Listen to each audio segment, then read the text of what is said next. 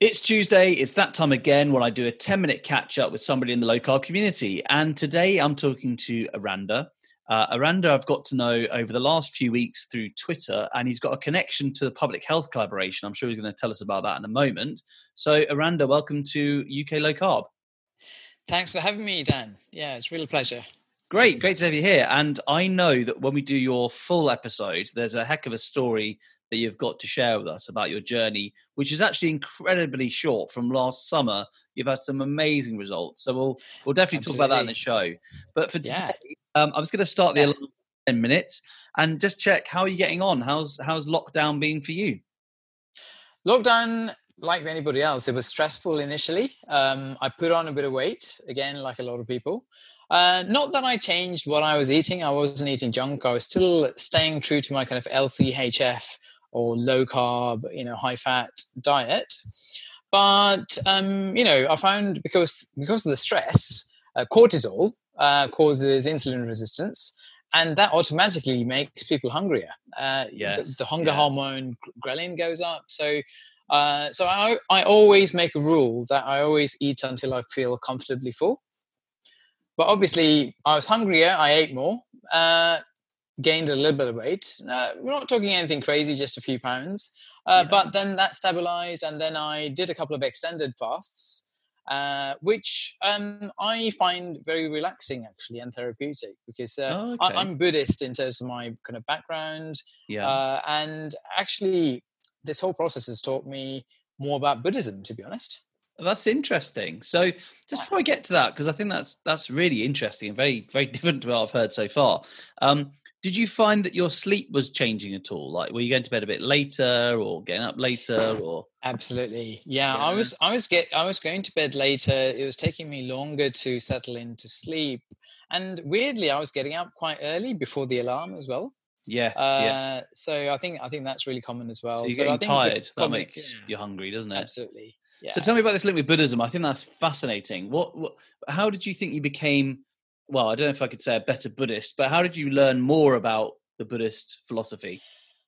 So, I've actually done a 10 day residential meditation course uh, called a Vipassana med- meditation. So you right. go to this retreat uh, in in Hereford, and you don't speak for ten days, and okay. you learn how to meditate, and you eat once a day uh, in the morning.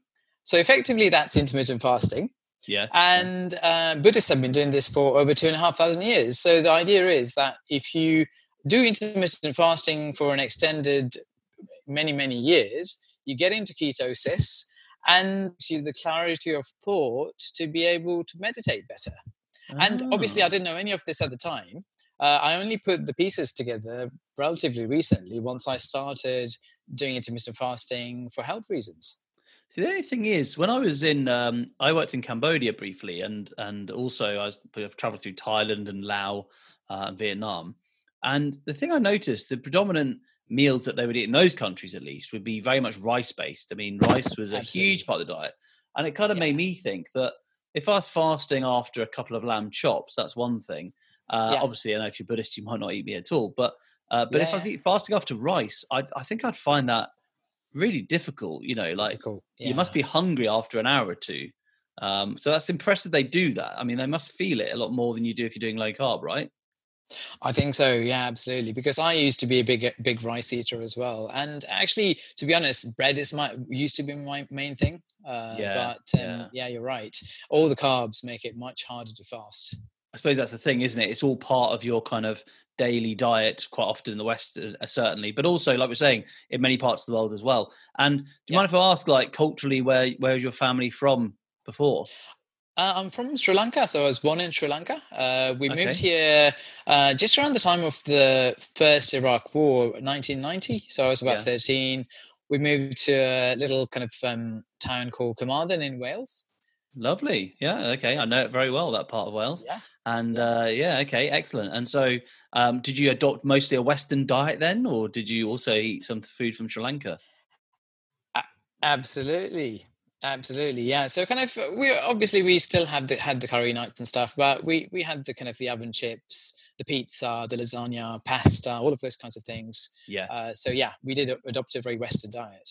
Okay, so I just want to check then. What sort of exercise or um, what sort of health regimen did you then start to follow in lockdown? So you said you're doing these fasts. And what were you doing alongside the fasts?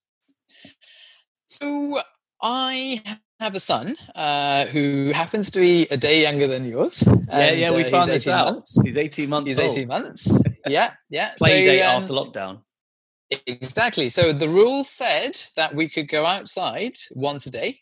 So I stuck to those rules. So in the morning, I used to go around my dog, dog Molly. I'd go for a long walk, Right.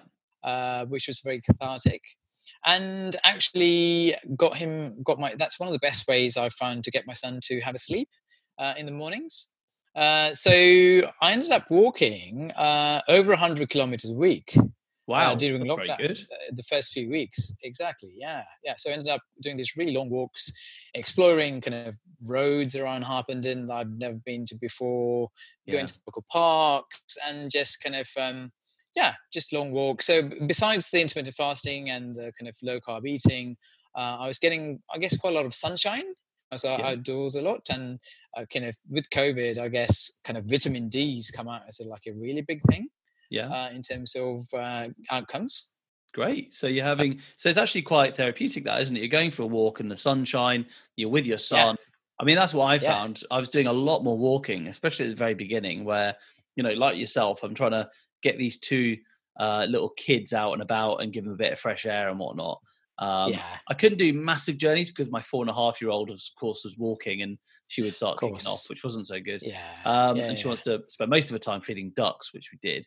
Um, but yeah, so I just guess you know being outside, getting some fresh air is really important. And I think what's more important is that you've got it the right way around. You know, it's people who are trying to be healthy. Quite often, I find will eat whatever they want, but they'll be thinking the exercise is the main focus. And it, Yeah. I think with this way of eating, we are the other way Mhm. around. We think, no, get the Yeah. diet sorted out first. The Mhm. exercise is the last 20% to being healthy. Yeah, hundred percent. Because Prof Prof Tim Noakes has uh, said this in terms of, I think one of his quotes is, "If you rely on exercise to keep your weight down, your diet is wrong." Yes, yeah, exactly. Basically, so exercise benefits. Exercise is fantastic, but if you're relying on exercise to keep a stable weight, then yeah, there's something going wrong. Okay. Now, one thing that some people have said about lockdown is that at the beginning they were putting a bit of weight on. I know you said that as well, but Yeah. were you being fairly consistent? Do you think in in terms of what you were eating, the types of food you're eating? Did you have any wobbles along the way? Because I certainly did. Yeah, well, I didn't actually. Uh, so I didn't eat any. Uh, I stuck to real food. Yeah. So typically that means kind of nice cuts of beef, uh, pork, uh, sort of uh, good quality bacon, eggs.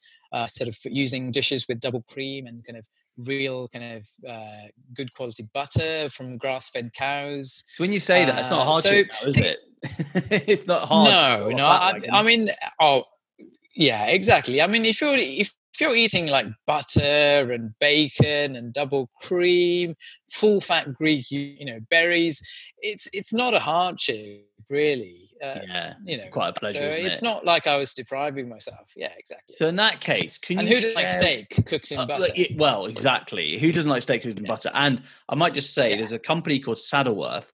And I've been trying Right, their okay. butters. They've got flavored butters, and they're all grass fed.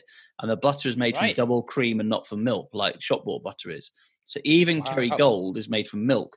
This is Wow. the real original style of butter, and they do Yeah. flavored butters. So I gave myself a Wow. steak challenge that every day Okay. I'd have a Yeah. different cut of meat with a different butter. I highly Right. recommend it.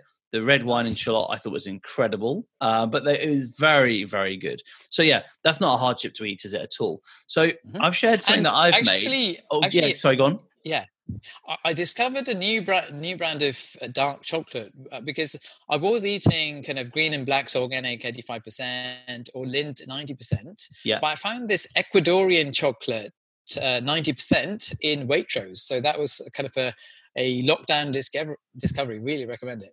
Oh wow, nice one. Okay, Yeah, so lovely. That sounds really good. So I was going to ask you to share actually a recipe, but maybe that is your thing to share. To be fair, because that sounds Yeah. gorgeous. Um, yeah. So Waitrose do it, and what's it called again? Uh, it's Ecuadorian 90% dark chocolate. It's got hardly any sugar, so very, very low carb, and it's so creamy and tasty. Wow. I'm going to check that out straight away then.